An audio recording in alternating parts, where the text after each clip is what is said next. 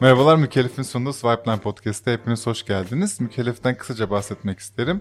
Estonya'da, Amerika'da, İngiltere'de, Türkiye'de tek tuşla şirket kurabileceğiniz yerli bir girişimimiz. Eğer böyle bir planınız veya ihtiyacınız varsa açıklama kısmında linki var. Mutlaka gidip göz atın isterim. Ee, bildiğiniz üzere her hafta girişimcilerle sohbet ediyoruz. Onların bu güzel hikayelerinden bazıları erken aşama oluyor, bazıları geç aşama oluyor. Bütün o tecrübelerini dinliyoruz. Ee, ve bunu, bunu da kolektif, kolektif yapıyoruz. İşte bu be. Yaşasın para kazanıyoruz gibi bir şey oldu ama. Ee, bu bölümde de yanımızda Ahmet Orhan var. Avane'nin kurucusu. Hoş geldin. Hoş, hoş bulduk. Ahmet. Hoş bulduk. Avain beklerdim ama okey Avane'ymiş. Avane diye telaffuz ediliyor. Şimdi e, yeni bir iş olduğu için sana anlattıracağım hı hı. ne olduğunu. Ee, fakat Çünkü normalde Umut anlatıyor normalde işini. normalde ben anlatmaya Bugün bir değişiklik yapıp. Aynen. Fakat önden önden şunu bilgilendireyim dostlar. İlginç bir profildeyiz. Yani akademik olsun, kariyer olsun yapmış. Yapmış ve gelmiş dönmüş Türkiye'ye e, değer katmaya sağlıyor. Değer katmaya çalışıyor ve ki becerikli de olacak. O yüzden bayağı iyi bir sohbet olacağını inanıyoruz. Kağıt kalem artık nasıl istiyorsanız bence şimdiden kuşanın diyorum. Abi bize bahsetmek ister misin? Ya önce bir Avani hemen hızlıca ne olduğunu anlayalım. Tamam. Sonra dip dive edeceğiz her şeye. Tamam süper. Evet, teşekkürler yeniden. Ne demek? Ee, Avanet temel olarak şu tam donanımlı e, bulut mutfak diye geçiyor. E, biz ne yapmaya çalışıyoruz? Biz 250 metrekarelik bir mutfaktan 30 tane sanal restoran çıkıyoruz. Bu sanal restoranların, bu 30 sanal restoranın 22'si bizim restoranımız olacak. 8'i ise e, üçüncü şahıs markaların restoranları olacak. E, bu 30 markanın tamamının bütün operasyonlarını biz yapıyoruz. Kendi markalarımızda yolculuk e, isimlerini bulmaktan, markaların isimlerini bulmaktan, logolarını tasarlamaya, menülerini oluşturmaktan, dizayn etmekten, ürün geliştirme yapmaya yani tadım kısmına, e, fiyatlandırmadan pazarlamaya, kanal yönetiminden ki kanaldan kastım işte yemek sepeti getir yemek, Trendyol yemek gibi kanallar. E, bunun hepsini biz yapıyoruz. Uçtan uca full stack diye geçiyoruz. Tam donanımlı. Hmm. E, bizim yapmadığımız tek şey var. Biz sadece kendi kurye operasyonlarımızı yapmıyoruz. Orada taşeron hizmet alıyoruz. Yemek sepeti Vale'den, işte Getir Yemeğin kendi Vale hizmetlerinden ya da şu anda çalıştığımız Vigo adlı kurye şirketinden ve paket taksiden e, hizmet satın alıyoruz. Onun dışındaki bütün operasyonları biz yapıyoruz. E, biz sadece paket servis üzerinden çalışan sanal restoranlar üretiyoruz. Sadece paket servis üzerinden çalıştığımız için geleneksel restoranlara göre çok ciddi bir maliyet avantajımız var. E, çünkü geleneksel restoranların aksine AVM'de, ana caddede olmamıza gerek kalmıyor. Yine geleneksel restoranların aksine e, müşterileri ağırlayacak, müşterileri oturtacak alana ihtiyacımız olmadığı için metrekare ihtiyacımız da azalıyor. Yani ne oluyor böyle olunca? Hem daha düşük metrekarelerde hem de daha düşük kiralarda. Yani herhangi bir apartmanın altında ben restoran açabiliyorum. Aha. Bu başlangıcı. İkincisi benim garson resepsiyonist gibi müşteriyle temas eden çalışana ihtiyacım olmuyor. Ee, üçüncüsü de ee, bir restoran açarken en büyük maliyeti nedir? Hani burada olduğu gibi aksesuar, ışık, havalandırma, işte mobilya vesaire gibi şeylere ihtiyacım mızgarası, kalmıyor. Mızgarası, Evet aynen öyle. Yani yatırım maliyetim azalıyor. Sektörü biliyorum. sektörden, sektörden hakim. Yatırım maliyetim azalıyor ve işletme maliyetim zaten geleneksel restoranlara göre azalıyor. E, ama bunu tasarlarken ben şunu dedim yani tamam bunu okey. Yani sadece paket servis üzerinden işlem yaptığım zaman böyle ciddi bir tasarrufla başlıyorum ama neden dedim ben o zaman bir marka kurayım? 30 tane marka kurayım dedim. Bu 30 markayı 300 metrekarelik bir alana, 250-300 metrekarelik bir alana soktuğumda bu daraltılmış maliyet bazını bu sefer 30'a bölüyoruz. Aynen öyle. Böyle olunca ne oluyor? Her bir markanın üzerindeki finansal yük ciddi anlamda daha da azalmış oluyor. Yani e, hani confidential olmadığını varsayarak rakam söyleyeyim. Yani bizim ortalama bir yerimizin kirası 10 bin lira, 12 bin liralar civarında. 30'a böldüğünde bir marka başına sadece 400 lira kira düşüyor düşünürsen. Yani bu veya utility dediğiniz mesela ne yapıyor şimdi? Elektrik faturalarının artmasıyla birlikte meblağların herkes çok büyük şikayet ediyor. Evet. Haliyle bizi de etkiledi ama ben oradaki 20 binlik 25 binlik elektrik faturasını 30 markaya böldüğümde marka başına sadece 700-800 lira gibi bir elektrik yükü, doğal gaz yükü vesaireler düşüyor. Ya bunlar bizim zaten daraltılmış olan bir maliyet bazında 30'a böldüğümüz için bu sefer her bir markanın üzerindeki finansal yükü de azaltmış oluyor. Aynen öyle. Bir de bunun üzerine şunu yapalım dedim ben. Bu 30 markayı tasarlarken bunlar aynı mutfak ekipmanları, aynı mutfak çalışanları, aynı ham maddeler ve aynı paketleme çözümleri kullanılarak üretilebilsin dedim. Hmm. Böyle olunca bu sefer... Tam bir fabrikasyon. Abi sen suyunu çıkarmışsın. Tasarruf anlamında öyle. Ya, evet. ee, ya öyle olunca ne oluyor? Bu e, yani bu sefer o e, verimliliği de maksimize elde ediyorsun. Ve hani bir çalışan da ya benim ortalama bir mutfak istasyonu bir markayı çıkarmak için yaklaşık 1.25 ile bir buçukluk çalışana ihtiyacım var gibi. Full time employee tam zamanlı çalışana ihtiyacım var gibi. Düşünürseniz oraya kadar durumu indirgemiş oluyoruz. Ya da bir e, işte pizza fırını yatırımı yaptığımda, fritöz yatırımı yaptığımda ya da başka şeyler yaptığımda bunu 30 markaya yaymış oluyorum. Ve böyle olunca her bir markanın üzerindeki yatırım yükü de azalmış oluyor. Bir de ben hepsini e, aynı ham maddeleri de kullanmaya çalışarak ve aynı paketleme çözümlerini kullanmaya çalışarak yaptığım için burada yönettiğim envanter sayısını azaltıyorum. Hı hı. Ve ölçek kazanıyorum. Böyle olunca hem israfı ortadan kaldırıyorum ki hani sustainability, sürdürülebilirlik bizim için kurum olarak önemli. Ama bir yandan da o ölçekle satın alma gücümü arttırıp birim maliyetimi düşürüyorum. Ya aslında temel olay zaten daraltılmış olarak başlayan maliyet bazını 30 markaya bölmek, her bir marka üzerindeki finansal yükü azaltmak, bir de bu markaları öyle bir tasarlamak ki markaların tamamı benzer ekipmanlar, benzer çalışanlar ve benzer ham maddeler ve paketleme çözümleriyle üretilebilsin ve daha da verimli bir noktaya gelsin. Ve bunların bütün operasyonunu biz yönettiğimiz için uçtan uca yani isminin bulunmasından dediğim gibi yemeğin en sonda kuryeye teslim edilmesine kadar bu değer zincirinin neredeyse tamamını içeride tutuyoruz. Bu Hı. da bize iş modelindeki bu yarattığımız bütün tasarrufu içeride tutmamızı sağlıyor. Bunu yaptığımız zaman da ne oluyor? Bu tasarrufu müşteriye kalite olarak yansıtıyoruz. Sizin 30-35 liraya normalde alabileceğiniz bir salatayı biz çok daha iyi salataları o fiyata veriyoruz. Yani rekabetçi fiyatlardan Hı-hı. çok daha kaliteli mallar verebiliyoruz. Hı-hı. Bu da bizim müşterilerimizin ya bir kere bizde alışveriş yapan müşterinin bizde kalma ihtimalini çok ciddi anlamda arttırıyor. Peki bu oldukça soru oluştu kafamda öncelikle şununla başlamak istiyorum. Biz senin ilk konuştuğumuzda e, biz senin haberini yaptığımızda, yatırım haberini yaptığımızda paket mutfak ile e, bağdaştırıp örneğin onlar gibi demiştik. Evet. Sen demiştin ki biz farklı yapıyoruz. Evet. Aslında farklı dediğin kısım bu ortak ürün kullanımı, ortak materyal kullanımı ve aslında bütün kaynakların e, ortak kullanımı ve insan gücünü tek bir yere toplama hikayesi mi? Çünkü Plus bu arada, kendi markaları bence. Ama sanki paket mutfakta yok muydu? Yok. Ben, ya şöyle, bir, bir tane veya iki tane iki markası tane var. Ha, değil mi öyle bir şey? Ya paket mutfağın temel müşterisi restoranlar. Paket evet. servis üzerinden işlem yapan restoranlara.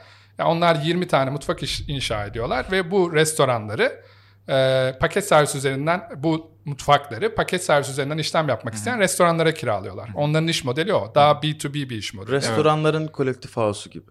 Evet aynen öyle. Aynen, aynen öyle. öyle. Restoranların kolektif house işi yapıyor onlar. Bravo. Müthiş analoji bu arada. Ben de genelde global yatırımcılara WeWork'ı diyorum yani. Ha. Bir WeWork modeli var diyorum burada. Bu o. Yaptıkları iş o. Ee, yani şimdi bu modelin Türkiye'de çeşitli drawbackleri var tabii. Çünkü neden? Siz mutfak yatırımını dolar ve euro olarak yapıyorsunuz Türkiye'de. Öyle bir şey mi? Ee, evet. Bütün mutfak ekipmanları Türkiye'de. Ee, adamların iki yani temel gelir kalemi yurt dışına ihracat olduğu, olduğu için, için Türkiye içerisinde de dolar ve euro ile satıyorlar size Çünkü bütün ekipmanları. Çok Muhtemelen evet, onların ham maddeleri vesaire de zaten Çelik, dolarla zaten çeliğidir, yani. çipidir biliyorsunuz evet. o klasik şeyler. Ya yani ben zaten dünya ekonomisini hiç bu kadar yakından takip etmemiştim yani. ki işim bir önceki işim gereği daha fazla yapmam gerekirken belki de. Ama şimdi onların modelinde ne var? 15-20 tane mutfak inşa etmeleri gerekiyor. Ve bunun yaklaşık işte 5-6 milyon dolarlık bir maliyeti oluyor. E, ve bunları paket servis üzerinden işlem yapan restoranlara kiralıyorlar. Hı hı. E, ama restoran kirası gelirisine lira. Böyle olunca e, Amerika'da, Singapur'da, Dubai'de bu model çok güzel işlerken ve 5-6 senede yatırımını çıkarabilirken evet. Türkiye'de bu 12-14 senelere, 15 senelere varıyor. Mevcut dolar kuru biliyorsunuz Bazen zaten. uyanıyorsun 19 seneye çıkmış. Olur olmaz evet. Orası bazen döner bazen dönmez yani. Öyle bir durumu var. Sen o yüzden çok daha sürdürülebilir ve daha ma- maliyet Ka- olarak aşağıda bir şey mi kurgulamaya Yatırım maliyeti daha düşük bir şey yapmak istedim ben. Hmm. Bizim ortalama bir mutfağı açmamız 250 bin dolar. Ee, 30 tane marka sokuyorum ben oraya öyle düşün. 250 bin dolara 30 tane markanın çıkabildiği yaklaşık günde 1000 paket atan ve 1000 paketten de günlük 60-65 bin liralık gelir elde eden ve bahsettiğim tasarruflu modelden dolayı da bu gelirin de birçoğunu içeride tutan daha Türkiye'ye özgü tam donanımlı bulut mutfak işine girmiş olduk biz. Yani Anladım. ben bu işi alıp globaldeki bütün trendleri alıp Bütün modelleri alıp Türkiye'ye özgü ne yapabiliriz kısmını sordum. Ve Türkiye'de sadece restoranlara kiralanan model ölçeğinden bağımsız olarak ya yani küçük bir mutfak kurup kiralasan dahi yatırımı kolay kolay çıkarmıyordu. Biraz Türkiye konteksti ve Türkiye'deki maliyet bazı beni kendi markalarımı da çıkarmaya doğru itti, itti en başta. Anladım. Şu anda zaten 19 markamız var. 16'sı bizim sıfırdan yarattığımız markalar. Ah. Hepsinin isim babası benim. Mutlulukla söyleyebilirim bunu. Evet.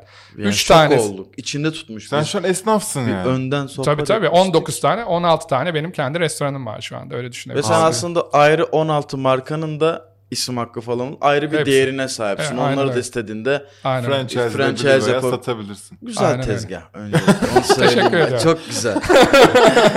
bu, bu noktada bir soru soracağım. Şimdi Eyvallah hep 30 dedin. Farklı evet. yerlerde de 30 mutfağı aç, açma hedefim var. Zannedersem sen muazzam bir Excel buldun Aynen. ve bunun böyle sweet point'i 30 mutfak. Evet. Peki bu 22 marka benim olacak hep 8-8 kısmı neden mesela? Ee, o sek, neden 8 mutfak kiralamayı düşündün? Onlar, Özel bir şey mi? Hı hı. Ee, ya şimdi ilk önce diğer soruna cevap vereyim. E şimdi bu 30 nereden çıktı? Ben ilk önce bu rakam 12 ile başladı. Hı hı. Sonra içerisinde optimizasyonu görünce 20'ye çıktı. Daha da optimize edebildiğimi görünce 30'a çıktı. Hani sen esnaf dedin ya. Hı hı. Esnafla gerçekten bu arada beni ayıran tek şey benim bu işi data bazlı yap yani veriden yola çıkarak yapıyor olabilmem. Yani ben bütün satış datalarını, müşteri personasını hepsinin verisini toplayıp bunu analiz edip hızlı reaksiyon gösteriyorum gibi düşün. Yani biz bir motor kurduk. O motorun üzerinden hızlı markalar çıkabiliyoruz. Yani benim ortalama evet. bir markaya çıkmam 3 gün sürüyor. İsminin bulunması, menüsünün oluşturulması, tadımının yapılması, logosunun tasarlanması dahil 3 günde ben hazır oluyorum. 6 gün 7 gün platformlar sürüyor. E, Çünkü e, şef aynı almaları. şef değil mi bakınca? Ürge yapan şefimiz bir iki tane şefimiz var. Ve bunlar ee, multidisipliner şefler mi? Yani hamuru şefler. da biliyorlar, tatlıyı da biliyorlar, evet. sallıyorum salatayı Bilmediğimiz da yerlerde dışarıdan yardım Hizmet. alıyoruz. Okay. Ee, ama en büyük farkımız bir de ikinci farkımız şu. Yani birincisi data bazlı gidiyoruz. Abi ikincisi de restoran işinde genellikle insanlar menüyü oluşturur şefler ve bunu satmaya çalışırlar. Evet. Bizim işte biz biraz customer centric design yani müşteri bazlı gidiyoruz. Ya biz diyoruz ki bu persona ne yemek yer? Aa. O yemek yerken nelere dikkat eder? O zaman AB testi de sizin çok ciddi çok bir Çok ciddi yapıyoruz. Bir de işin güzelliği şu benim kendi markalarımla canlıda AB testi yapıyorum. Böyle evet. şeylere uğraşmama gerek kalmıyor. Hypothetical şeyler değil. Yani 10 güne marka çıkabildiğim için. Hı hı.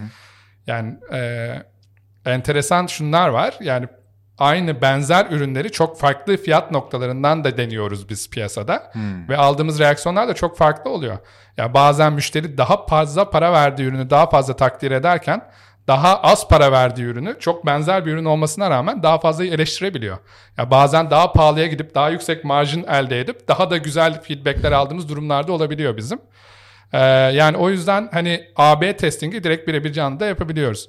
E şimdi bu 22 ile 8'in arasındaki olay da bu 8 tanesinden biz 8 tanesinden biz olabildiği ölçüde şey almak istiyoruz. Hacim almak istiyoruz. E, bunlar neler? Mesela şimdi bir tanesi Sushi Master diye dünyadaki en büyük sushi zincirinin biz Türkiye franchise olduk. E, Türkiye'de sushi açık bir e, açıklık var orada. Yani Sushiko orada işlem yapıyor ama yani genel olarak Türkiye'de sushi'nin gelişmiş olduğunu söyleyemeyiz ama gelişeceğini söyleyebiliriz. Biz bu franchise'lardan iki tane şey alıyoruz. Bir hazır bir marka alıyoruz. İki de ciddi bir know-how alıyoruz, bilgi birikimi alıyoruz. Kesinlikle. Çünkü biz bunu aldık ya onlardan. Ben sushi bilmiyordum. İçeride de sushi bilen ustam şefim de yoktu. Bunlarla birlikte gelen sushi know-how ile birlikte biz şimdi kendimizde sushi markaları da çıkacağız zaten. Süper. Ee, ister istemeden şu soru doğuruyor. Abi sen kimsin ya? Hani ne oldu da bir anda böyle bir şey yapmak istedin? Genç de bir adamsın ve, e, ve iyi de bir arkada hikaye var. Bize bundan böyle bir hızlıca bahsetmeni rica Olur. ediyorum. Öte yandan bir parantez açacağım sadece bunu sen başlamadan önce. Şu yaptığın model. E, bu arada hani paket mutfakla uzun zamandır da konuşmadık. Neler yeni neler gelişti bilmiyoruz. Şu an bildiğimiz kadarıyla karşılaştırdık ya da üzerinden anlattık diyelim ama Türkiye için yenilikçi. Dünyada da çünkü bir sürü bulut mutfak modeli ve markaları var, girişimleri var. Onlar için de yenilikçi bir model sayılıyor Hı-hı. mu? Hı-hı. Ha, okeyse. Öyle tamam, diyebiliriz. Bir parantez bu kadar istedim. Bunu merak ettim. Ya orada çok kısa şunu söyleyeyim. Paket mutfak Türkiye'de hani o bahsettiğim WeWork modeli ya da Collective House modeliyle mutfağa getirerek aslında çok inovatif bir iş yaptı. Kesinlikle. Ee, ve 4-5 sene önce başladılar bu işe. Ama sadece yanlış bilmiyoruz. Yani yanlış belki o kadar olmayabilir sene. ama ben de yanlış biliyor olabilirim. Ee, ben yanlış bilmiyorsam o civarlarda. Belki Öyle bir mi? sene eksiktir. Tamam. Şu e, pandemi benim e, timeline'ımı biraz götürdü. Ee, çok inovatif bir model yaptılar ama hani model Türkiye'nin şu gelişen ekonomik konjektürüyle birlikte bir tık daha az çekici hale geldi o Anladım. model. Ee, bizim yaptığımız model e, işte hibrit bir model. Yani ben üçüncü şahıs markaları da ağırlıyorum ama evet. tamamını kendim yapıyorum. Yani evet. orası benim bir fabrikam ve ben o fabrikadan hem kendi markalarımı hem üçüncü şahıs markaları çıkarıyorum. Çok daha iyi anladım. Buna benzer bir model yapan Hindistan'da Rebel Foods var. E, milyar doların üzerinde değerlemesi olan, altı markası olan. E, altı markayla yola çıkan, ya hayatın önemli bir kısmını altı markayla geçirmiş olan yaklaşık 6 senelik bir hikayede şu anda daha yeni 12 markaya çıkabilmiş ve milyar dolar olmuş, unicorn olmuş bir şirketten bahsediyoruz. Biz onlarla da, onların yatırımcılarıyla da görüştüğümüzde bizim zaten en fazla dikkat çeken özelliğimiz çok hızlı react edip e, çok hızlı marka çıkabiliyor olmamız kısmı. Hmm. Yani onu insanlar tahayyül edemiyorlar, anlayamıyorlar. Yani çünkü geleneksel özellikle klasik restoran işinden geliyorsanız hmm. 6 ay 9 ay falan sürüyor sizin bir Kesinlikle. menüyü kür, küre etmeniz yani oluşturmanız. Biz bunu dediğim gibi yani yaklaşık 3-4 e, günlük bir sürede hallediyoruz genelde. Anladım. Derivatif bir markaysa. Sen Ka- kimsin abi anlat bakalım ya. Ee, ben Ankaralıyım. en büyük özelliğim o. Ee, Bilkent Üniversitesi'nden mezun oldum 2009 yılında işletme fakültesinden. Sonrasında McKinsey Company adlı bir danışman şirketinde İstanbul ofisinde işe başladım. Ee, ilk önce McKinsey'de İstanbul'da bir sene geçirdikten sonra McKinsey ile ilk önce e, Çin'e sonra Avustralya'ya gittim. İki sene Asya Pasifik'teydim neredeyse. 2012 ee, yılında Harvard Business School'a gittim MBA yapmaya, işletme yüksek lisansı yapmaya. 2012-2014 ee, yılları arasında oradaydım. Ee, bunun ardından McKinsey'ye geri döndüm ve McKinsey Dubai ofisine geçtim. McKinsey Dubai ofisinde de yaklaşık 6 sene geçirdim. Ve şirket yani junior partnerken, şirket ortak yardımcısıyken McKinsey'den ayrılarak e, Türkiye'ye geri dönmeye 10 senenin ardından ve işte Avane'yi kurmaya karar verdim. McKinsey'deki geçirdiğim dönemde o 6 senede e, o 6 senenin son 4,5 senesinde retail ve consumer yani perakende ve tüketim, tüketici tüketim sektöründeki büyük oyunculara danışmanlık verdim. Hı hı. E, Türkiye, Orta Doğu, e, Afrika, e, Subkontinent Asya dedikleri Hindistan, Pakistan, Bangladeş kısımları ve Avrupa. Yani Amerika dışındaki coğrafyaların neredeyse tamamında tüketim ve perakende sektöründe iş yapan ve McKinsey'nin eforlarını yöneten 3-4 kişiden biriydim. Hmm. Ee, sonrasında hani startup ekosistemine zaten hep bir yerlerden yakındım. Melek yatırımcılık yaptım. Kendi clientlarımı, kendi müşterilerime startuplara yap, e, yatırım yapmaları noktasında yardımcı oldum. E, doğru yapıları kurmalarını sağladım. Vesaire vesaire derken bir şekilde startup virüsü bünyeye girdi. e, o startup virüsü bünyeye girince de insan duramıyor. İşte e, junior partnerken ki böyle danışmanlık firmalarında partner olmak için çalışırsınız en baştan itibaren. Ee, ben olduğum bir noktada hani daha fazla e, ya bu startup rüyasını ötelemek istemedim. Hala gençken, enerjim varken, network'üm ve bilgi birikimim de belli bir noktaya gelmişken e, Türkiye'ye geri dönüp bunu yapmak istedim. Amaç da Türkiye'den global bir şirket yaratmak. Türkiye'de evet. başladık şimdi öyküye biz. E, ama ilk yatırımı aldığımız yani çekirdek yatırımını aldığımız fon Global Founders Capital adlı dünyadaki en büyük 10 fondan biri. E, bu Türkiye için... Yemek sepette mi onlardan almıştı ilk başta? E, yemek sepetini satın alan şirket Delivery Hero. Delivery Hero'nun ilk yatırımını yapan şirketlerden biri Global Founders Capital. Yo bence öncesinde Yemek Sepeti almıştı. Olabilir. Global o kısmını Capital. tam bilmiyorum ben ama. öyle hatırlıyorum ama. Ama Yemek Sepeti'ni alan şirketi ilk fonlayan ve en çok fonlayan yanlış bilmiyorsam bütün Aha. süreç boyuncaki şirket. Ben aynı anda ee, bakacağım konuşacağım. Olur. Merak, merakımdan Daha bilgili gözükeceksin çünkü. böylece. Yok canım. Evet, estağfurullah. Anladım. Ee, ya öyle bir şeyi var. Ee, yani Global Founders Capital hani bizim içinde bulunduğumuz gıda sektöründe de e, gıda teknoloji sektörü diyelim food tech sektöründe çok ciddi yatırımlar yaptı. Yapıyor da hala da devam ediyor. E, o yüzden biz e, heyecanlıyız. Şimdi işte Avrupa'da İngiltere ve Türk diasporasının yani Türk nüfusunun kuvvetli olduğu Almanya, Hollanda, e, Belçika, Danimarka, İsveç ülkelerini kapsayacak şekilde görüşmeler devam ediyor. Bayilik görüşmeleri devam ediyor. Bayilik şeklinde mi ilerleyecek? Ee, bir bakacağız ona. Yani bayi adaylarımız var. Hani orada bizim modeli oraya götürmek isteyen insanlar var. Bizim kendi gitme arzumuz da var bir yandan. Onun bir artısına eksisine bakıyoruz. Ee, diğer yandan da e, bu bahsettiğim Sushi Master dünyadaki en büyük sushi zinciri ve özellikle Ukrayna, Rusya ve Kuzey Avrupa'da çok büyükler. Hı hı. Onlar yine bizim modeli bu e, Doğu Avrupa ve Kuzey Avrupa'ya götürmek istiyorlar. Hı Bir yandan da benim profesyonel hayatımın işte ciddi bir kısmının geçtiği Körfez ülkelerinde görüşmelerimiz devam ediyor. Ee, orada e, çok enteresan e, bir partnership, ortaklık hikayesi e, yakın zamanda anons edebiliriz. E, orada da güzel gelişmeler devam ediyor. Amaç e, Türkiye'den, Türk insanlarıyla, ben çünkü Türkiye'deki insanların potansiyeline ve yeteneğine çok inanıyorum. Hı hı.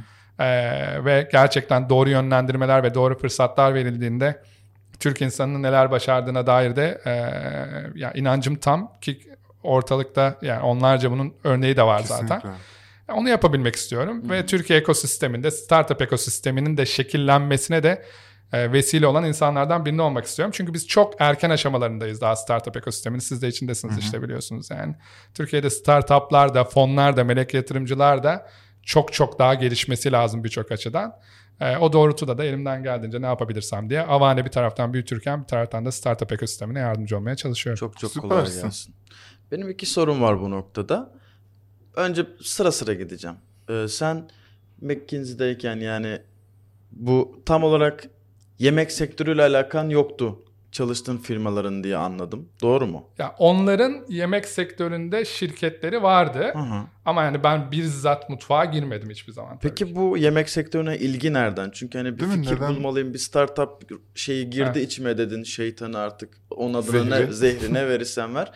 Nasıl, neden burayı seçtin? Hele ki pandemide bunları düşündüğünü varsayarsak. Evet. Yani çok böyle muallak, okey pandemiye bakınca yine riski daha az olan bir yer. Çünkü böyle mekan dekora mekora para evet, evet, evet. gömmediğin için bir şekilde cover edilebilir ama nasıl seçtin bunu? Neden? Bu ilgi ne? Çünkü çok farklı şeyler de yapabilirsin biz evet. konuştuğumuzu anladığım kadarıyla. ee, yani o, o, ümidim o. Ee, yani şöyle biz McKinsey'deyken son 100 yılda e, ki halka arz edilmiş bütün şirketleri araştırdığımızda e, şöyle bir gerçekle karşılaşmıştık.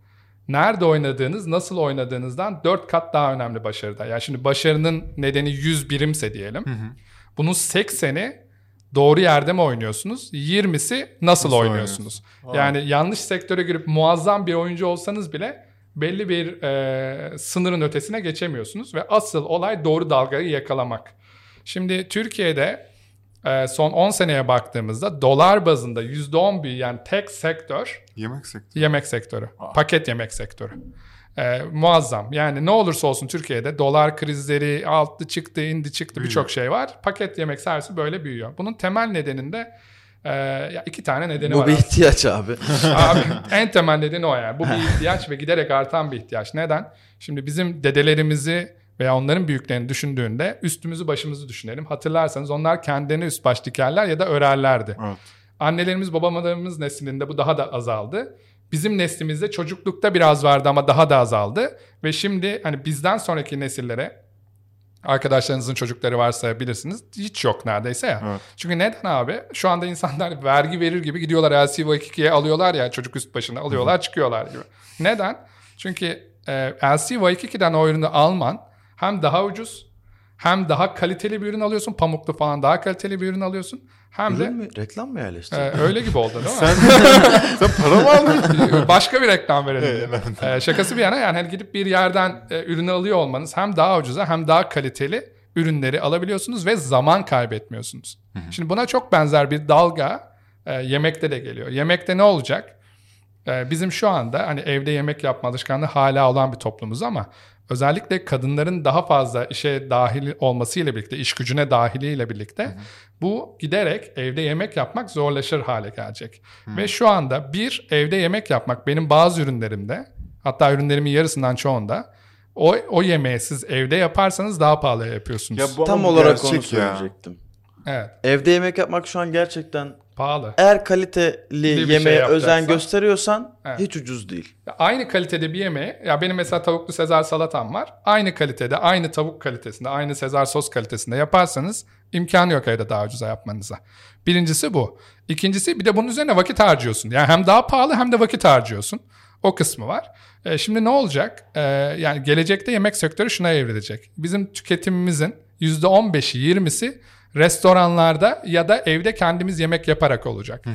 Restoranlarda okazyon bazı. Ya bu kebap burada yenir. Hı hı. Ya da şu Michelin Star restorana gittim ve orada yemek yedim. Bir deneyim. Bir experience alacaksın. Türkiye'de var mı Michelin Star'lı? Yok 3 yıldızlı özellikle. Yok ama işte Türkiye'de de hakikaten ya bazı şeyleri de gidip abi iyi bir lahmacunu gidip lahmacuncuda yiyeceksin Kesinlikle. ya da iyi bir yemeğe gidip e, iyi bir kebabı gidip kebapçıda yiyeceksin. Yani Kesinlikle. deneyim bazlı ürünler var. Hı hı.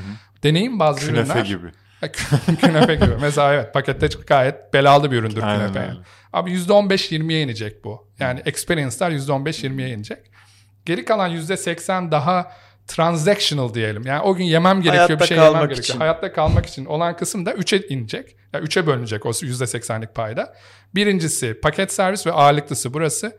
İkincisi restoran, e, süpermarkete gidip süpermarketten neredeyse yenmeye hazır ürünler alacaksın. Hmm. Üçüncüsü de gel al. Yani restorandan alıp yürürken evine giderken alacaksın.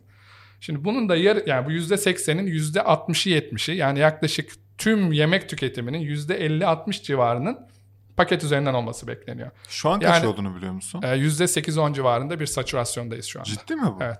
Ben aa çok beklediğimden aşağıda çıktım. Az az. Ben ya çok kullanıyorum çok, diye herkes Türkiye gibi sanıyoruz. geneli mi konuşuyorsun? Türkiye geneli konuşuyor. Biz çok İstanbul odaklıyız. Evet, İstanbul'da evet. bu oran tabii çok daha yüksektir ama İstanbul'da Türkiye bile geneli... sizin neslinizde çok daha yüksek. Yani ha. bizim nesillerde biraz daha yüksek ama yani daha yukarılara Kaçlısın çıktığında veya abi? da, ben 87 Yok yok sıkıntı yok. 87 yok çok uzak 35 Biziz. Bizim nesil ya. İşte evet. bizim nesilde o birazcık daha fazla.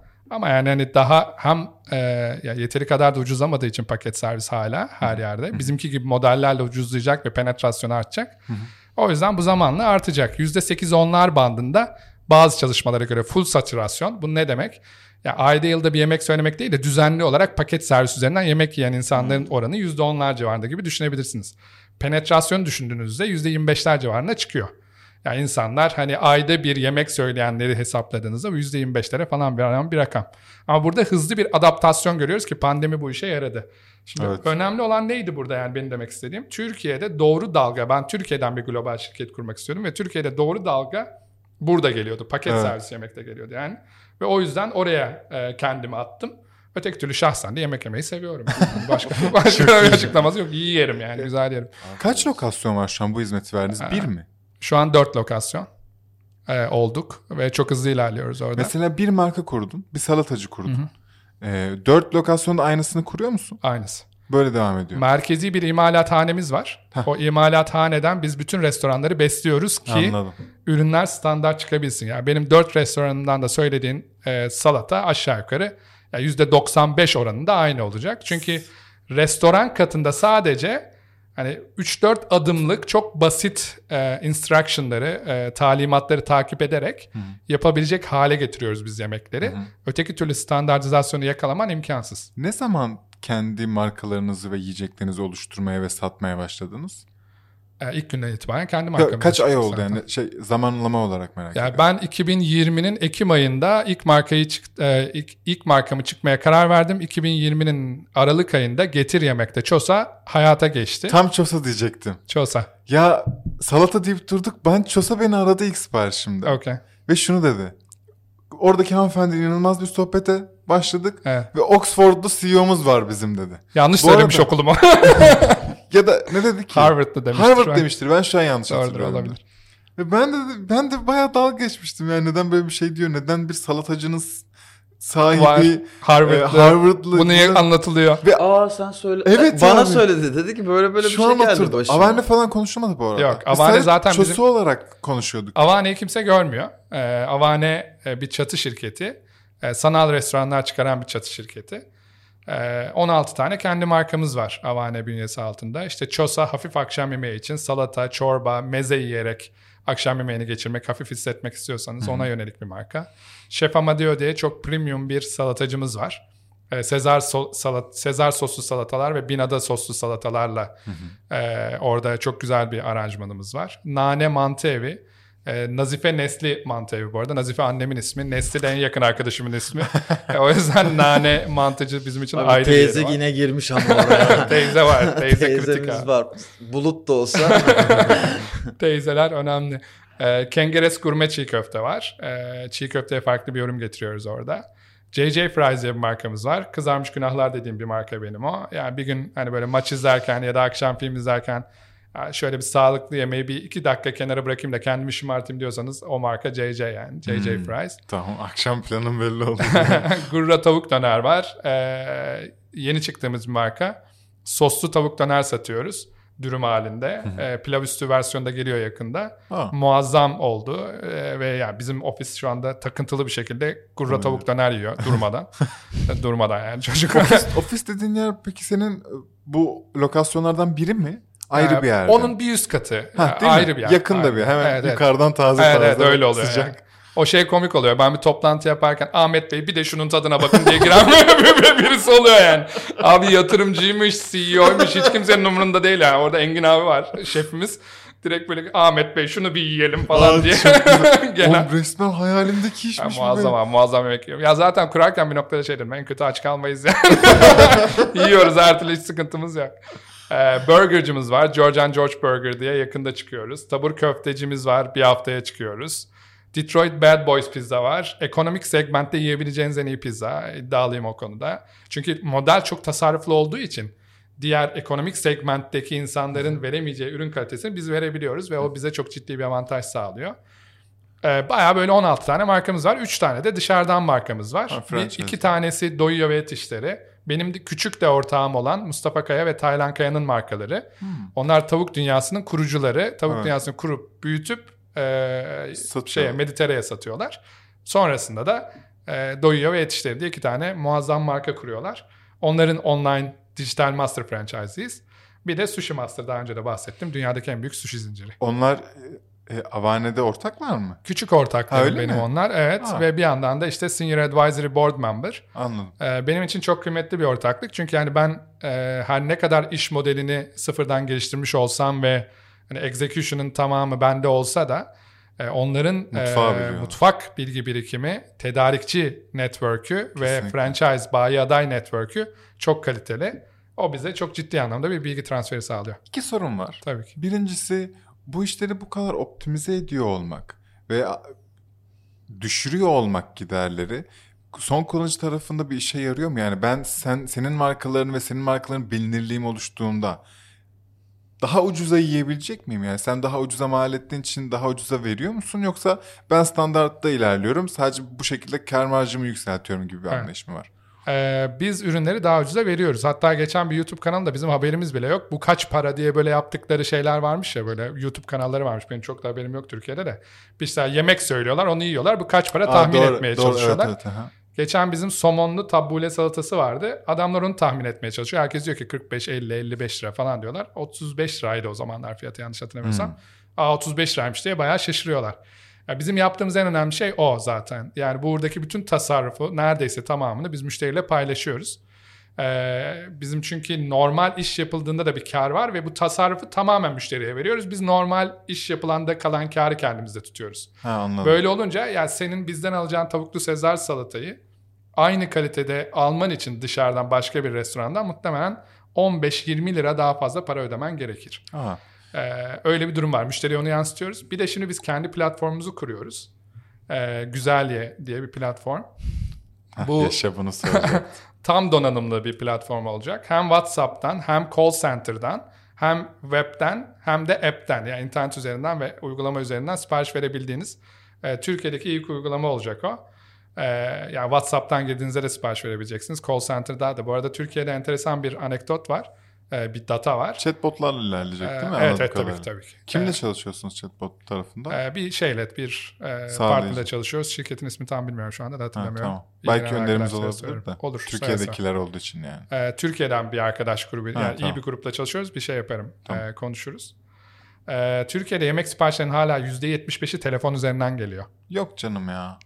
Ya o kadar yemek sepeti var, getir Abi, yemek var. Şey hala muazzam. Ben bu işi Türkiye. kurmadan başka. Biz hala İstanbul, İstanbul başka. başka. Ben hala Levent'te evet. bambaşka. Evet. Bu arada yani şu anda Levent'ten Bazen Levent'te yemek sepetinden bile sipariş veremiyoruz. Doğru biz de arayıp Ceristan döner söylüyoruz. Daha şu çok Abi, haklısın. Ben işe kurmadan bayağı gidip restoran restoran dolaştım. Bulaşıkçı olarak işe başvurduğum, kurye olarak işe başvurduğum, yamak olarak işe başvurduğum, garson olarak işe başvurduğum. Mi? Bu iş için.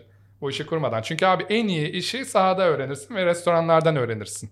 Yani girmen lazım oraya. Başvurdun ama yaptın mı bu işleri? E, girdim. Bir iki gün yaptım da oldu. Psikopatlık şey. Ee, çünkü kendi kenetti. Abi çünkü şey yani benim mesela en büyük market datasını, piyasa datasını yani Domino's ne kadar paket atar, başkaları ne kadar paket atar gibi bütün datayı veren kişiler kuryeler abi. Çok haklısın. Kuryelerle konuştuğunda adam sana diyor ki Abi diyor ben diyor bu kadar paket atıyorum diyor. Restoran müdürü diyor ki abi bize bu kadar para bırakıyor bu adamlar diyor. Ben ne yapabiliyorum böyle olunca? Çok rekabetçi bir e, maliyet bazını kurdum okey de ben insan çekebiliyor olmam lazım.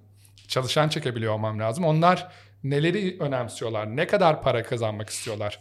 Ne olursa çok e, işten ayrılma oranlarının yüksek olduğu bir sektörde bunu ortadan kaldırabilirim. O adamların DNA'sını anlamam lazım. Ve bir yandan da restoran sektörünü anlamam lazım diye ben gidip baya baya hani günler boyu bu insanlarla konuştum, sohbet ettim, sabahtan gittim gözlemledim vesaire. Bunu mesela ilk bu datayı duyduğumda %75'i telefonla geliyor datasını duyduğumda dedim ki abi saçmalamayın yani. 2001 yılında kurulmuş bir yemek sepeti var. Muazzam bir e, uygulama yani e, arayüzünü arayüzünü bin tane şeyini eleştirebiliriz ama tıkır tıkır çalışıyor. Kesinlikle. Veriyorsun geliyor. Hiçbir Ve yıllardır yok. bu. Yıllardır bunu yapıyor. Dünyada yokken ben bu konuda hakikaten yani yemek sepetinin bence vizyonerliğini yeteri kadar takdir etmiyoruz ülke startupları Çok olarak alıştık da. ya çünkü. Abi çok alelade geliyor ama Evet. dünyada yoktu bak. Ben 2012 yılında Amerika'dayken yemek sepeti yoktu abi Amerika'da. tamam ya bu şey, Yemek büyük sepeti bir olay. derken yemek sepeti gibi bir, Gibi bir şey dominant yoktu. bir, Bir- şey yoktu. O diyorsun. kadar dominant ve fonksiyon eden yani Ha. çalışan hani böyle 3-5 marka değil de bütün istediğin her çeşitten yemek yiyebileceğin bir şey yoktu Amerika'da 2012 yılında. Şimdi yeni yeni DoorDash diye bir şirket Aynen. aldı yürüdü. Ama o zamanlar yoktu. Yani hani yemek sepetinin e, bu muazzamlığı e, o anlamda bence yeteri kadar takdir ettiğimiz bir durum değil.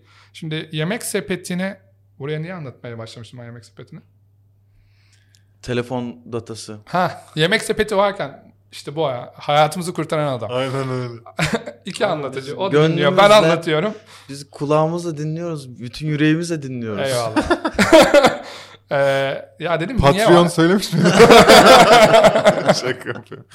Ee, ondan sonrasında şey kısmında bak gözlemlediğimde hakikaten o restoranı arıyorsun ve şey var ya. Rıza abi bize iki lahmacun diyen adamın ses tonundan onun kim olduğunu, nerede Evet, oturduğunu, acılı mı acısız mı yediğini Oradaki Rıza abinin kafasında CRM database'i var abi. Tool var yani. Ve o herifi yani Rıza abiden bir tane daha yok. Yok Ve onu abi. hiçbir şey değiştirmeyecek. O Rıza abi iyi ki var ve hep olsun.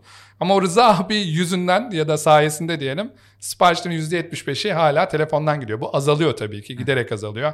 Şimdi getir yemek, Trendyol yemek de girdi. Genç nesil daha fazla hani artık telefonda konuşmayı da sevmiyor Bu insanlar. arada bu telefonla Vesaire, sipariş vesaire. alma muhabbeti restoranın da işine geliyor Tabii ki, muhtemelen. tabii Çünkü ki. herhangi bir Komisyon komisyon ödemiyor, bir şey ödemiyor. Kesinlikle öyle. Ya bir de lahmacun gibi, tost gibi vesaire gibi zaten düşük marjinlerle çalıştığın ve düşük fiyatlara sattığın şeyde yemek yani verdiğin komisyonlar Hangi canını lahmacun yakıyor. düşük fiyat abi? Ucuz diye eskiden lahmacun yerdik. Şimdi Şimdi, 16 lira. maaş alınca lahmacun yiyoruz. Başka günler ne yiyorsun sorusunu sormak istemedim bu arada. Erdem evden getiriyor. Ben evden yapıyor. getiriyorum. Aynen, sayende. Öyle romantik bir arkadaşımız. Güzel bence. Benim alt katta bulut mutfak var. Servis yaparız yakında açıyoruz buraya. Ee, Ha, onu sormuştum daha önce. Dört lokasyonumuz var. Ya İzmir'de ilk bayiliğimizi verdik. İstanbul'da dün itibariyle 3 lokasyon olduk. Ee, Acıbadem'de, Kozyatağı, e, Acıbadem'de ve Ataşehir'deydik. Dün Kozyatağı'nı açtık. Ah, Senin ev Anadolu yakasında anlıyorum. Evim Anadolu yakasında ama bu ay içerisinde şey yapıyoruz. Ee, Maslak'ta, Etiler'de ve Dikili Taş'ta 3 tane şube açıyoruz. Ha, Hayırlı iyi. olsun. Bir dakika. Teşekkürler. Sağ olun. Şimdi bir mutfak yani o lokasyon açmanın maliyeti 250 bin dolar dedin. Kabaca öyle. Sen çatır çutur şu açıyorsun. Evet. Ne kadar yatırım aldın? 1 milyon dolar. Evet. Yine matematik olmuyor. Sen 3 tanesi O da 750 benim alamet farika. ya Bu- orada e, şimdi şöyle bir durum var. E, ben orada yeni bir iş modeli geliştirdim. Allah E, Allah. Alt, alt modelde. Abi ben her şubeyi AŞ olarak açıyorum. Ayrı bir şirket olarak açıyorum. Tamam. Bu şirketlerin yani diyelim Etiler var. Etiler, Ava- Avane Etiler diye bir şirket kuruyorum ben. Avane Etiler'in sahibi, %100 sahibi Avane. Evet. Avane Etiler'in hisselerini satıyorum ben. Bayilik normalde nasıl veriliyor Türkiye'de? Gidiyorsun bir yere bir lokasyonu tamamen birine emanet ediyorsun ve adama diyorsun ya bana 300 bin dolar ver sana bayilik vereyim. Evet. Abi Türkiye'de bir 300 bin doları verebilecek insan sayısı çok değil. İki yeni bir konsepte insanlar bir tık daha muhafazakar davranıyorlar. İş modeline ne kadar çok yükselseler de. Ben de dedim ki o zaman biz her bir şubeyi IPO yapalım neredeyse. Yani tabii ki set yani gerçek anlamda bir IPO'dan bahsetmiyorum ama bunu bölelim biz 25 bin dolarlık 50 bin dolarlık paylara ve bu payları satalım diye. E, bu bahsettiğim Sushi Master işte dünyadaki en büyük sushi zincirinin sahibi olan şirket 750 tane şubesi olan yaklaşık 250 milyon dolar ciro yapan bir şirket. Onlar bizi çok seviyorlar ve e, işbirliğini daha da büyütmek istiyorlar. Ben onlarla şu anda bu şirketlerin yani bu 5 tane bayinin 7 bay, 7 total lokasyonumuz var dedim ya. Hı hı. Bunların 5'inin %50 hakları üzerinde anlaşma yaptık. El sıkıştık. Oradan ciddi bir finansman geliyor bize ekstra. Anladım. Bayilik veriyorum yani. Ama yeni model bir bayilik gibi düşün. Finansal yatırımcı olarak alıyorum bayiyi ben. Evet. Normalde bayi nedir? Ben sana bayiyi veririm. Sen onu işletici, işletmecisi olursun orada oturursun falan. Ben kendim işletiyorum. Tamamen bir avane mutfağı. Sadece avanenin o mutfağı özelinde ortak alıyorum gibi düşünebilirsin. Onun Peki, karı ne bundan? Yine uzun vadeli bir o çıkış mı O şubeden elde edilen bütün karın yarısını o alacak. Ha, havuz ha. havuz şeklinde mi çalışıyor peki yani? Şube şube. Her şube, şubenin... şube okey ama şubenin içerisinde 20 marka var ya. Tabii 20... tabii, tabii. O 20 tabii. marka havuz tabii oluyor ki. yani öyle mi? E, ben konsepti bayi veriyorum. Evet. Şimdi o konseptin içerisinde şu anda işte 19 marka var. Hani zamanla 30 marka olacağım dedim ya. Çok ilginç. O 30 Çok markadan ilginç. elde edilen bütün geliri o şubede yarısını yani %50'sini onlar alacağı için yarısını onlar alacak. Yarısı bizde kalacaksa %50'si bizde olacak. Yani bayilik modeli normalde hani şeydir ya hep tamamen verirsin ve adamlar hem işletirler hem de işte zaten hani oradan elde Sen isim gelirde. hakkı olarak alacağın parayı alır yoluna devam edersin. Sonra o batsa da senin çok umurunda olmaz. Klasik Normal bayi modelde. modelinde. Bizimkinde ben bir e, zaten orayı yine hala ben evet. işletiyorum ve bütün sorumluluğu bende oraya finansal yatırımcılar alıyorum gibi Aynen. düşünün. Hepsi küçük bir startup Aynen gibi. Öyle. Orada Aynen herkes öyle. melek olarak Aynen öyle. Peki, ben bir holding yapısı kurdum Aynen gibi öyle. yani. Gerçek bir halka arz mümkün mü? Çünkü ben mümkün. Çosa'ya veya işte şef bilmem kime minik hisselerle girmek isterim eğer bu büyüyecekse iş ve ben bundan kar edeceksem. Abi şimdi hedef muazzam bir noktaya değindin. Ee, şimdi bizim e, bu içinde bulunduğumuz aslında holding benim kurduğum yapının holding deyince kelime biraz ürkütüyor beni evet. aslında ama ya bu e, şirketler yapısının şirketler yapısının e, avantajı mesela güzelliğe bir vertical. Evet. Bir dikey. O ayrı bir dikey. Evet. E, bu mutfaklar ayrı bir dikey. Bizim üretim merkezimiz ayrı bir dikey. Yurt dışı operasyonlarımız ayrı bir dikey gibi. Böyle ve her bir markamız aslında ayrı bir dikey. Bunların hangilerini nasıl bir structure'la spin-off edeceğiz, halka arz hmm. edeceğiz kısmı zaten hani önümüzdeki 3-4 sene içerisinde belli olacak kısım. Benim şu anda istediğim, arzu ettiğim şey bütün Avane'yi belli bir noktaya getirip Avane çatısını halka arz etmek hmm. ya da artık hani o noktada bir fonla çalışmak istiyorsak başka bir şeyse o da konuşulabilir tabii ama Anladım. exit planı Avane üzerinden gidiyor. Ama Anladım. olayın güzelliği şu. Ben bütün ekosistemi içeride tuttuğum için bütün değer zincirini kendim yapıyorum ya. O kadar çok varyant iş modeli çıkıyor ki ortaya. Değil mi? Bunları anlık bir varyant iş modeli çıkıp bunu exit edip onu geri kalan işi sponsor etmek, finanse etmek için de kullanabiliriz. Hı hı. O da zaten ya biraz hani benim alameti farikam dediğim olay dediğim şey oraya geliyor. Ya yani benim kurduğum şey aslında Avane'nin iki tane hanım var. Ee, onu söyleyeyim. Bir tanesi benim babaannem mutfaktayken çok kullanırdı ismi. Ben de aklımda kaldığı için dedim ki Avane neydi diye arattığımda buldum. Osmanlıca'da kap kaçak demek. bir de beni koru, beni hıfzeyle diye bir dua. Aa. Ee, Sanskritçe'de de onu bilmiyordum. Onu aratınca internette öğrendim. Dedim ki ya slang başka bir dilde bir, kötü bir anlama gelmesin diye. Arattığımda da bereketli topraklar demek Sanskritçe'de. Daha ne olsun. Abi biz zaten kurduğumuz model zaten bir bereketli toprak kuruyorum ben. Hı hı. Bu ekosistem sayesinde. Ve buraya hı hı. çeşitli tohumlar atıyorum. Markalar bir tohum, iş modelin bir tohum. Bir iki tane daha enteresan iş modeli gelişiyor şimdi. Onları da duyarsınız bir iki aydan. Gelişme aşamasında. Anlatabilirsin hemen şu an. gelişme aşamasında şu anda. Birazcık daha detaya gireyim ikinci podcast'imize. Anlaştık. ee, şey, orada anlatırım. Deneyimleri çekerken. Deneyimli mi anlatırız? yani orada ilerliyor. Ya olaya kurduğumuz şey bizim bereketli topraklar aslında. Yani bir motor kurduk ve bu motordan F&B sektöründe yani gıda sektöründe spin-off'lar yaratan, işler kuran bir yapı aslında Anladım. temel olayımız bu. Çok heyecanlı duruyor. Benim bir sorum var. Sonra. Daha açıklayıcı mı oluyorum? Daha fazla tam. kafamı karıştırıyorum bilmiyorum ama umarım Garip bir şekilde ikisi de. Güzel. Ben, benim hoşuma gidiyor ben anlıyor gibi hissediyorum. Ben de öyle hissediyorum. Umarım zekiyimdir diğer türlüsü sıkıntı. Şimdi yurt dışı vizyonuna ilgili en ufak bir şüphem yok. Orada evet. açılıp böyle mantar gibi büyüyeceğine eminim. Benim merak ettiğim şey yurt dışında özellikle şimdi Türk girişimi ve şu anki markaları az önce sayınca da Türk lezzetleri etrafında dönüyorsun diyelim hadi hamburger, pizza vesaire onları sayma, saymıyorum. Peki yurt dışına açıldığında yine bu Türk lezzetlerini mi taşıyacaksın? Çünkü 19 marka yaratmışsın 22 olacak. tekrar her ülke için 22 bir marka yaratmak mıdır? O ülkenin lokal lezzetleriyle. Buradaki kültürü, plan yani. ne olacak? Ya bizim markalar aslında e, isimleri Çosa dışında neredeyse ben uluslararası isimler kullanmaya çalışıyorum. Çorba ve, salata. Çorba salata. Bir çorba bir salata mottosu orası da. Yeter bir akşam Evet. yemeği için. Daha fazlasına gerek yok arkadaşlar. Yemeyin yani. Biraz sağlıklı. Reklam da geldi. Teşekkür ederiz. Rica ederim. Ee, şimdi bizim yani içerikler anlamında şimdi burger mesela var. Burgerımız çıkacak. İşte George and George Burger. İsmi İngilizce okey. Ama başka yere götürdüğünde rekabet aslında biraz daha çetrefilli.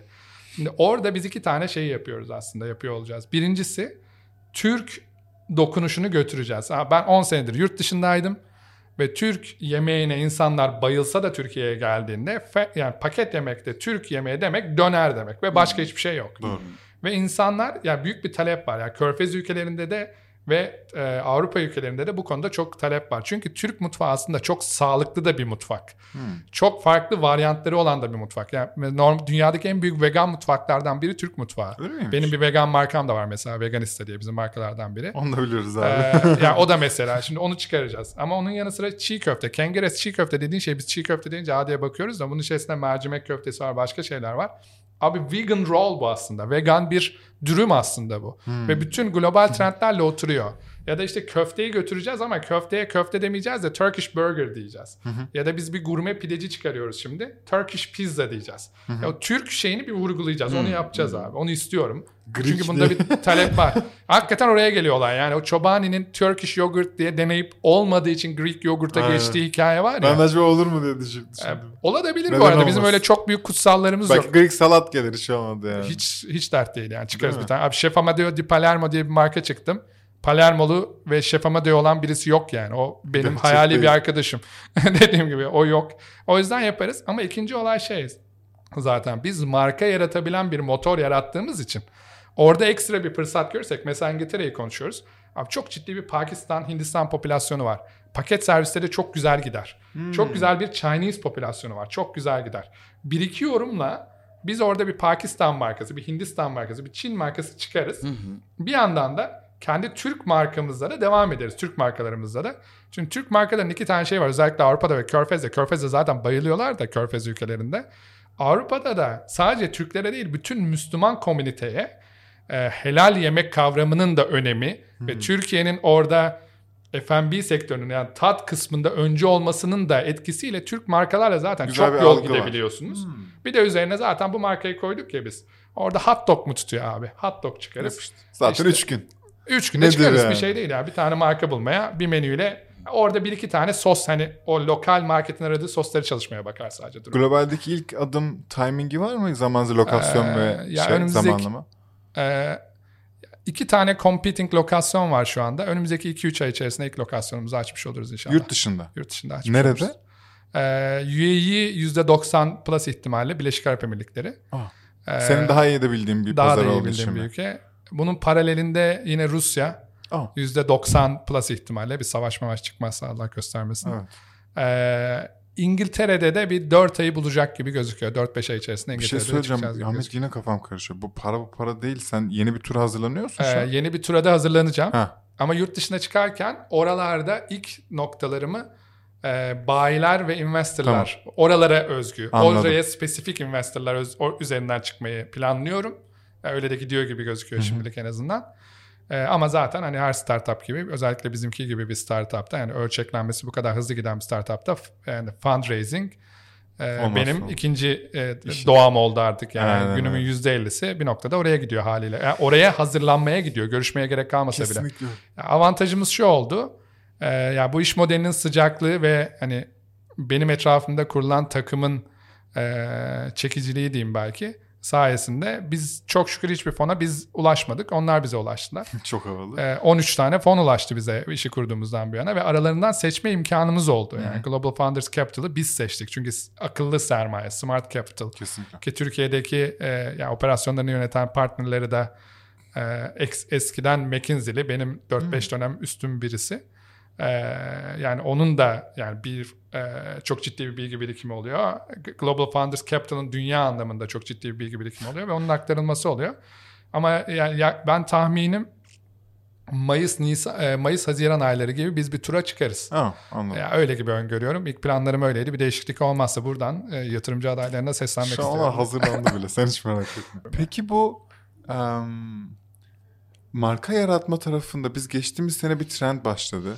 Mr. Beast başlattı, ya, başlattı yanlış hatırlamıyorsam. Bilmeyenler için Mr. Beast dünyanın Enis Batur'u. E, milyonlarca izlenen bir YouTuber.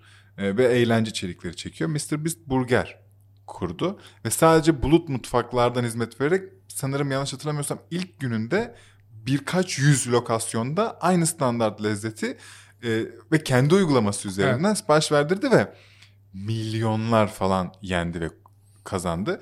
Burada marka oluşturmada bu influencer etkisini veya buradaki bir işbirliği sizin için bir konu mudur yoksa illa her şeyini biz yaratmak ve böyle ilerlemek istiyoruz gibi. mi? DJ Khalid de yaptı. Bir tane kızarmış tavuk markası çıkardı. Yaptı DJ mı? Onu Khalid bil- onu o da kaçırmış. uçurdu. Mesela dediğin gibi. Birkaç tane oldu böyle. Evet evet. Yani çünkü çok akıllıca yani Değil mi? bu. Abi benim iş konusunda e, yani değerler anlamında söylemiyorum. İş modeli anlamında kutsalım yok. E, Burada görüşüyoruz zaten. Türkiye'de e, bilinen influencerlarla bu iki haftadır görüşmelerimiz devam ediyor. Öyle mi? Influencer markası çıkmak istiyorum ben. Şimdi burada iki tane şey var. Yani influencer'ın ya direkt adını kullanarak bir e, influencer markası çıkarsın. Şu anda isim vermeyeyim. Hala görüşmeler devam ediyor da. Yani direkt onun adıyla bilmem ne burger diye bir şey çıkabilirsin. Evet. Hani orada insanların aklındaki soru tabii haliyle benim ismimi aşağı indirecek bir sıkıntı olur mu kısmı var. Yani çünkü yani benim ismim en büyük markam ve o markama zede gelir zedelenme olur mu kısmı var. Ama biz şu kısmı da var.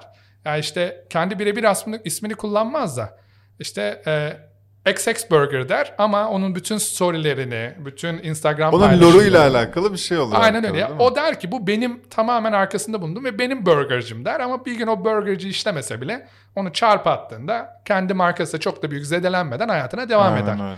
Ee, bunu bu iki modeli de şey yapıyoruz. Üçüncüsü de tabii ki influencer marketing. Orası zaten söylememe gerek yok onu da yapacağız ama biz influencer bazlı market çıkmak istiyorum abi ben. Çıkacağız. Yapacağız yani görüşmeler devam ediyor onunla ilgili. Çünkü orada işte ben ne yapıyorum? Sıfırdan bir marka kuruyorum. Bunu çok iyi yapıyoruz bu arada. Yani sıfırdan kurduğumuz bir marka bizim ilk günlerden 30 40 50 siparişlerle başlıyor. Bunlar muazzam rakamlar. Yani hani mi? e, yani mesela e, ortalama bir e, pizzacı bildiğimiz ulusal zincir pizzacısı 150-200 paket atar. Yani biz 50 marka 50 sipariş atıyoruz. İlk günde hiç bilinmeyen bir markayla. Bu muazzam bir başarı. Kesinlikle. Ama yani hazır bir aset varsa win-win modeliyle o adamın da gelir kazanacağı bir şekilde ben influencerlara marka çıkmak istiyorum. Influencerlarla markada çıkmak istiyorum. Influencer'a marka çıkmak istiyorum söylememin nedeni şu. Abi influen yani influencerlık bir fad, bir balon. Kesinlikle. Ee, bunlar yani çıkıyor bir 2-3 senelik maksimumda ömrü oluyor influencer'ın ve sonrasında paid edip gidiyor. Evet. Ben onlara sabit gelir elde edebilecekleri sabit bir gelir kaynağı yaratayım istiyorum ve onların lifetime'ını uzatayım istiyorum aslında. Ya o 2-3 senedeki reputasyondan faydalanarak ben markayı çıkayım ve oturtayım. Oturttuğum markadan da bu insanlar sabit bir şekilde yüzde bilmem kaçını gelir olarak elde Bana ediyor olsun inanılmaz istiyorum. mantıklı geliyor zaten bu. Var mı sormak istediğim bir şey Erdem? Çok teşekkür ederim. Ağzına sağlık. Sen eklemek istediğin bir şey var mı? Ee, ben teşekkür ederim. Ee, yani bu iş hani ben burada konuşuyorum ama arkasında muazzam bir ekip var. Kesinlikle. Ee, ben bu şirketi kurarken e, dediğim gibi Türkiye'den uluslararası bir şirket kurma arzusuyla, bir Türkiye'den bir unicorn çıkarma arzusuyla ve bunu Türk insanlarıyla yapma arzusuyla buraya geldim. Ee, o yüzden yani hem üniversitelerinden mezun olmuş, yeni mezun olmuş çok muazzam pırıl pırıl arkadaşlarla çalışıyoruz bir yandan. Bir yandan da yine hani e, genç profesyoneller diyeyim 6, 8, 10 sene iş tecrübesi olan insanlar var ve e, hakikaten 7-24 herkes fikrin e, bekası için durmadan çalışıyor. E, ya Avane bir yandan da bir akademi. E, ben bu şirketin bir unicorn olmasını istiyorum. E, yapacağız da. E, öyle de gidiyor. Yani Allah zeval vermezse, beklemediğimiz bir durum olmazsa bunu yapacağız.